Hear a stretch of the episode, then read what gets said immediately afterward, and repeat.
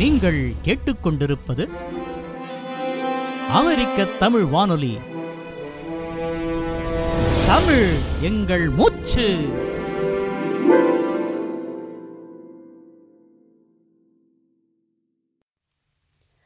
வையம் போற்றும் வரகவி John Milton.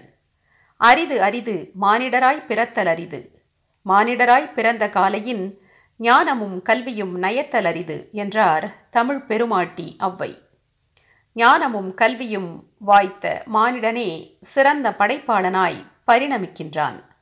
சிறுமை கண்டு பொங்குகின்றான். கண்மூடி பழக்கமெல்லாம் மண்மூடி போக வேட்கை கொள்கின்றான். தன் வேட்கையை வெளிப்படுத்த அவன் தேர்ந்தெடுக்கும் சாதனமே மொழி. மொழியின் வடிவங்கள் பல. அவற்றில் முதன் முதலில் மனிதன் பயன்படுத்தியது பாடல் எனப்படும் கவிதை வடிவமே. ஏனெனில் சுருங்கச் சொல்லி விளங்க வைத்தலை கவிதையில்தான் செம்மையாய் செய்யவியலும். கபிலரும் பரணரும் நக்கீரரும் கம்பரும் சேக்கிழாரும் நம் உள்ளத்தை பிணித்தது தீஞ்சுவை கவிதைகளாலேயே. நம் செந்தமிழ் புலவர்களைப் போல் மேற்குலக பாவலர்களிலும் தம் கவி ஆளுமையால் உலகை கட்டியோர் பலருண்டு. அவர்களில் குறிப்பிடத்தக்க ஒருவர்தாம் பெருங்கவிஞர் ஜான் மில்டன். ஷேக்ஸ்பியருக்கு அடுத்த இடத்தில் இன்றளவும் வைத்து போற்றப்படுபவர் அவர். பெருங்காப்பியங்கள் குறுங்காவியங்கள் உரைநடை நூல்கள் கடிதங்கள் நாடகங்கள் இரங்கற்பாக்கள் என மொழியின் அனைத்து வடிவங்களையும் தம் ஏட்டில் வடிப்பதில் பாட்டில் இணைப்பதில் இணையற்ற வல்லவராய் திகழ்ந்தார் இக்கவிஞர். ஆயிரத்து அறுநூற்று எட்டாம் ஆண்டு டிசம்பர் திங்கள் ஒன்பதாம் நாள் இங்கிலாந்தில் உள்ள லண்டன் மாநகரில் ஜான் மில்டன் சீனியருக்கும் சேரா ஜெஃப்ரி அம்மையாருக்கும் மகனாய் தோன்றினார் ஜான் மில்டன். கல்வி மீது காதல் கொண்ட மில்டன் எப்போதும் புத்தகங்கள் படிப்பதையே தம் பொழுதுபோக்காய் கொண்டிருந்தார். கேம்பிரிட்ஜ் பல்கலைக்கழகத்தைச் சேர்ந்த கிறிஸ்து கல்லூரியில் தம் இளங்கலை மற்றும் முதுகலை பட்டங்களை பெற்றார் அவர். கல்லூரி காலத்திலேயே கவிதைகள் எழுதும் பழக்கம் அவரிடம் அரும்பத் தொடங்கிவிட்டது.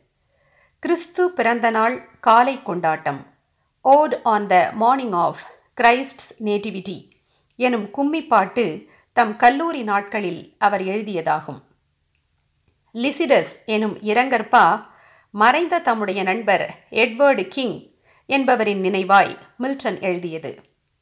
இவ்விரங்கற்பா ஆங்கில இலக்கிய இரங்கற்பாக்களிலேயே தலை சிறந்த ஒன்றாய் கருதப்படுகின்றது. முல்லை நிலத்தை வனப்புடன் வர்ணிக்கும் அர்கேடிஸ் எனும் கவிதையொன்றையும் எழிலுறத் தீட்டியுள்ளார் மில்டன். சமய நூல்களின்பால் கொண்டிருந்த பற்றின் காரணமாய் விவிலிய நூலின் அருட்பகுதிகள் சிலவற்றையும் மிக அழகான கவிதைகளாய் வடித்திருக்கின்றார் அவர். ஆங்கில கவிஞர்களிலேயே அதிகம் கற்றவராய் அறியப்படும் மில்டன் ஆங்கிலம் மட்டுமல்லாது Greek Latin Italian Hebrew French Spanish என பல மொழிகளில் நல்ல தேர்ச்சியும் திறனும் பெற்றிருந்தார். லத்தீனை தாய்மொழியாக கொண்டவர்களோடு தம் நூல்களின் வாயிலாய் சொற்போர் புரியும் அளவிற்கு அதில் புலமையோடு திகழ்ந்திருக்கின்றார் மில்டன். தம் அறிவை மேலும் விரிவு செய்ய விரும்பிய அவர் ஆயிரத்து அறுநூற்று முப்பதுகளின் பிற்பகுதியில் ஐரோப்பாவில் கலை அறிவியல் ஆகியவற்றின் தாயகமாக விளங்கிய கிரேக்கம் இத்தாலி போன்ற நாடுகளுக்கு சுற்றுப்பயணம் மேற்கொண்டார். அப்போதுதான் புகழ்பெற்ற வானியல் அறிஞரான கலீலியோவை அவர் சந்தித்தார்.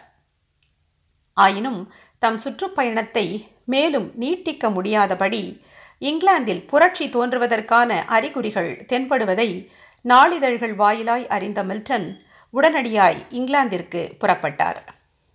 இது குறித்து குறிப்பிட்ட மில்டன் என் சக மக்கள் உரிமைக்காக போராடி கொண்டிருக்கும் வேளையில் என் அறிவை வளர்த்து கொள்வதற்காக மகிழ்ச்சியோடு ஊர் சுற்றி கொண்டிருப்பது இழிவான செயல் என்று எனக்கு தோன்றியதால் உடனடியாக தாய்நாட்டிற்கு திரும்பினேன் என்கிறார். ஆயிரத்து அறுநூற்று நாற்பதில் இங்கிலாந்தில் புரட்சி வெடித்த போது மில்டனின் வயது முப்பத்தி இரண்டு அவ்வேளையில் புரட்சியின் காரணமாக இங்கிலாந்தில் முதலாம் சார்லஸ் மன்னனின் ஆட்சி முடிவுற்று நாடாளுமன்றத்தினரின் குடியாட்சி கால் கொள்ளத் தொடங்கிற்று. குடியாட்சியின் ஆதரவாளரான மில்டன் அதற்கு சார்பாய் பல கட்டுரைகளை எழுதி வெளியிட்டார். அவருடைய நண்பரும் மன்னனுக்கு எதிரான உள்நாட்டுப் போரில் வெற்றி வாகை சூடியவருமான ஆலிவர் கிராம்வெல் அப்போது ஆட்சி பொறுப்பில் அமர்ந்தார். அவருக்கு துணையாக மில்டனும் முழுநேர அரசியல் பணிகளில் தம்மை ஈடுபடுத்திக் கொண்டார். ஆயிரத்து அறுநூற்று நாற்பத்தி ஒன்பதில் அயல் மொழித்துறை செயலாளர் பொறுப்பு மில்டனுக்கு வழங்கப்பட்டது. வெளி உறவுகளை பேணுதற்கான கடித போக்குவரத்தை கவனித்துக் கொள்ளும் பொறுப்புமிக்க அப்பணியில் மில்டன் தம் பன்மொழி புலமையை நன்கு புலப்படுத்தினார். ஆனால் அப்பணியில் இருக்கும்போதே அவருடைய கண்கள் அவருக்கு தொல்லை தரத் தொடங்கின. சிறிது சிறிதாக கண் பார்வை மங்கத் தொடங்கியது. மில்டனின் கண்களை பரிசோதித்த கண் மருத்துவர் தொடர்ந்து அவர் கண்களுக்கு அதிக வேலை கொடுத்து வந்தால் கண் பார்வை முற்றிலும் பறிபோகக்கூடும் என்று எச்சரித்தார். அதனை பொருட்படுத்தாத மில்டன் இரவு பகலாய் கண்களுக்கு கடுமையான வேலை கொடுத்து கொண்டே இருந்தார். அதன் விளைவு வருந்தத்தக்க வகையில் ஒரு நாள் தம் கண்ணொளியை முற்றிலும் இழந்தார். கண்ணொளி இழந்தும் அகத்தின் கருத்தொளி அவருக்கு குன்றவில்லை. வாசிப்பையே தம் சுவாசிப்பாய் கொண்டிருந்த அவர் தம்மால் படிக்க இயலாமல் போனபோது தம்முடைய புதல்வியரையும் உடனிருந்த உதவியாளரையும் நூல்களை வாசிக்கச் சொல்லி கேட்டு மகிழ்வாராம். கண்ணிழந்த பின்னர் அவர் எழுதியதுதான் அவருடைய படைப்புகளின் உச்சமாய் மெச்சப்படும் துறக்க வீழ்ச்சி பாரடைஸ் லாஸ்ட் எனும் கவிதை காவியம். விவிலியத்தில் கூறப்பட்டுள்ள மானுடனின் வீழ்ச்சி கதையே இக்காவியத்தின் கருவாகும்.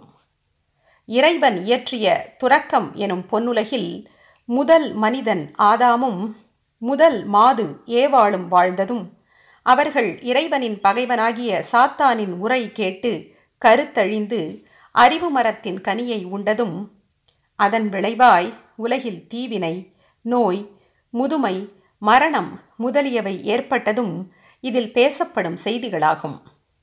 மனிதனின் முதற் பிறழ்வையும் ஆஃப் மேன்ஸ் ஃபர்ஸ்ட் டிசொபீடியன்ஸ் என்று முதல் அடியிலேயே கதையின் கருப்பொருளை சொல்லித் தொடங்கும் துறக்க வீழ்ச்சி மில்டனின் செம்மாந்த கவியாற்றலுக்கு கட்டியம் கூறுகின்றது. ஆழ்ந்த அறிவோடும் கருத்து செறிவோடும் மில்டனால் படைக்கப்பட்ட இக்கவிதை காவியம் எதிர்பார்த்த வரவேற்பை அன்று இங்கிலாந்து மக்களிடம் பெறவில்லை. காரணம் அஃது இறைவனின் எதிரியான சாத்தானிடம் மானுடம் வீழ்ந்துபட்ட வரலாற்றை விரிவாய் பேசியதே ஆகும்.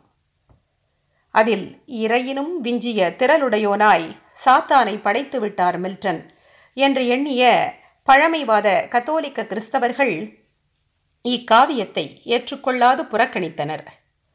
அது மட்டுமா? துறக்க வீழ்ச்சியை ஏனையோரிடம் சென்று சேர விடாமல் வீழ்த்திட முனைந்த அம்மக்கள் அதனை தீயிட்டு கொளுத்தினர். சாத்தான் இறைவனை வெல்வது போல் கதை அமைந்திருப்பதை வைத்து மில்டன் ஒரு நாத்திகவாதி இறை நம்பிக்கையற்றவர் என்றெல்லாம் அவரை தூற்றினர். பின்னர் தம் நண்பரின் வேண்டுகோளுக்கு இணங்க மில்டன் துறக்க மீட்சி பாரடைஸ் ரீகெயின்ட் எனும் நூல் எழுதியவுடன் ஆகா மனிதர் திருந்திவிட்டார். நாத்திகத்திலிருந்து ஆத்திகத்திற்கு மாறிவிட்டார் என்று பேசத் தொடங்கியதும் இவர்களே. உண்மையில் மில்டன் நாத்திகரும் அல்லர் ஆத்திகரும் அல்லர் அவர் இறைவனை ஏற்றுக்கொண்டார். ஆனால் இறைவனுக்கும் மனிதர்களுக்கும் இடையே இடைத்தரகராய் நின்று அநியாயங்கள் செய்து வந்த திருச்சபை குருமார்களைச் சாடினார். பராசக்தி படத்தின் வசனத்தைப் போல் சொல்வதென்றால் அவர் பூசாரிகளை தம் எழுத்துக்களால் தாக்கினார். பூசாரிகள் கூடாது என்பதற்காக அல்ல. பூசாரிகள் கயவர்களாகவும் இங்கிலாந்து மன்னனுக்கு கால் பிடிக்கும் ஏவலர்களாகவும் இருக்கக்கூடாது என்பதற்காக. மில்டனின் படைப்புகளில் இறுதியானதாய் கருதப்படுவது மாமல்லன் சாம்சன் எனும் நாடக நூலாகும். இங்கிலாந்து புரட்சியும் மில்டனின் தனி வாழ்வும் கைகோத்துச் செல்லும் வகையில் இந்நூலின் கதையோட்டம் அமைந்திருக்கின்றது என்பது ஆய்வாளர்கள் கருத்து. ஆங்கில கவிதைகளில் அதிக அளவில் உவமைகளை பயன்படுத்தி வெற்றி கண்டவர் மில்டனே. எவ்வித முயற்சியுமின்றி கவிஞனின் உள்ளத்தில் தானாய் ஊற்றெடுப்பது கவிதை வலிந்து வரவழைப்பது கட்டுரை என்று மொழியின் இரு வடிவங்களுக்கு இடையே உள்ள வேறுபாட்டை வரையறுக்கின்றார் அவர். தனி வாழ்க்கை பொது வாழ்க்கை என்ற இரண்டுமே போர்க்களங்களாய் அமைந்திருந்தன மில்டனுக்கு. அதற்காக அவர் வாழ்வை வெறுத்து ஓடினாரில்லை. இரவாத புகழுடைய புது நூல்களை பூ உலகிற்கு படைத்தளிக்க தவறினாரில்லை. ஷேக்ஸ்பியரை தமக்கு ஆதர்சமாக கொண்டிருந்தார் மில்டன் என்பார்கள். அதுபோல மில்டனை வழிகாட்டியாய் கொண்டிருந்தோர் பலருண்டு. அவர்களில் குறிப்பிடத்தக்க சிலர் இயற்கை கவிஞர் William Wordsworth William Blake John Keats போன்றோர். இத்தருணத்தில் வில்லியம் வேர்ட்ஸ்வர்த் மில்டனை மீண்டும் இங்கிலாந்தில் தோன்றுக என்று வரவேற்று எழுதிய லண்டன் எயிட்டீன் ஓ டூ என்ற கவிதை நினைவு கூறத்தக்கது. Milton thou shouldst be living at this hour England hath need of thee she is a fen. Of stagnant waters, altar, sword, and pen. Fireside, the heroic wealth of hall and bower, have forfeited their ancient English dower of inward happiness. We are selfish men. Oh, raise us up, return to us again, and give us manners, virtue, freedom, power. Thy soul was like a star and dwelt apart. Thou hadst a voice whose sound was like the sea, pure as the naked heavens, majestic, free. So didst thou travel on life's common way, in cheerful godliness, and yet thy heart the lowliest duties on herself did lay. அதன் தமிழாக்கம் Milton நீ இப்போது எம்மிடையே இருந்திட விழைகின்றோம். இங்கிலாந்து அன்னை உன்னை அழைக்கின்றாள். தேங்கிய நீராய் M வாழ்க்கை இங்கு கெட்டழிந்தது. சமய வழக்கம் இணையில்லா வீரம் கல்வி இல்லறம் இவற்றோடு மாண்புடைய ஆங்கில மக்களின் நல் அமைதி மறைந்திட சுயநலச் சுழலில் சிக்கினோம் யாமே. மீண்டும் வருவாய் எமக்கு புத்துயிர் தருவாய். வேண்டுகின்றோம் நல் அறமும் ஆண்மையும். துருவமுயினாய் தோன்றிடும் நின் வாழ்க்கை எமக்கு. தூயவானென பொறையும் பெருமையும் பெற்றாய். நீள்கடல் முழக்கமாய் முழங்கிடும் உந்தன் மொழிகள் மனித வாழ்விடை மனிதனாய் வாழ்ந்த தேவன் நீ. திருவும் மேன்மையும் சிறப்புறக் கொண்டனை ஆயினும் உருவில் எமக்கோ எளியனாய் வந்து தோன்றினை. கவிஞர்கள் போற்றும் கவிஞராய் ஆங்கில இலக்கிய வரலாற்றின் மைல் கல்லாய் காலத்தை வென்று நிற்கின்றார் மில்டன். அன்று தீயில் கருகிய அவருடைய துறக்க வீழ்ச்சி இன்றோ அவனி போற்ற பல்லக்கில் பவனி வருகின்றது.